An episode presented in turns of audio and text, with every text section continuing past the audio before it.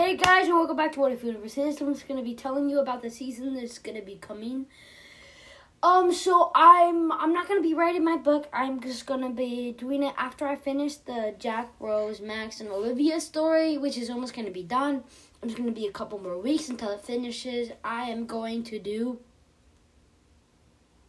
the other one, uh, the uh, the other one, which is gonna be about a person who founds this uh, kingdom. Just, you're gonna like it.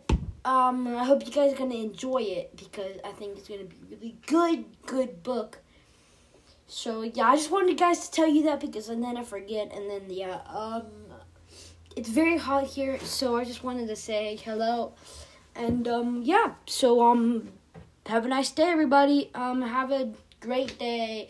I love you guys so much, and uh, uh, do good with school. Bye. Just wanted to tell you that part.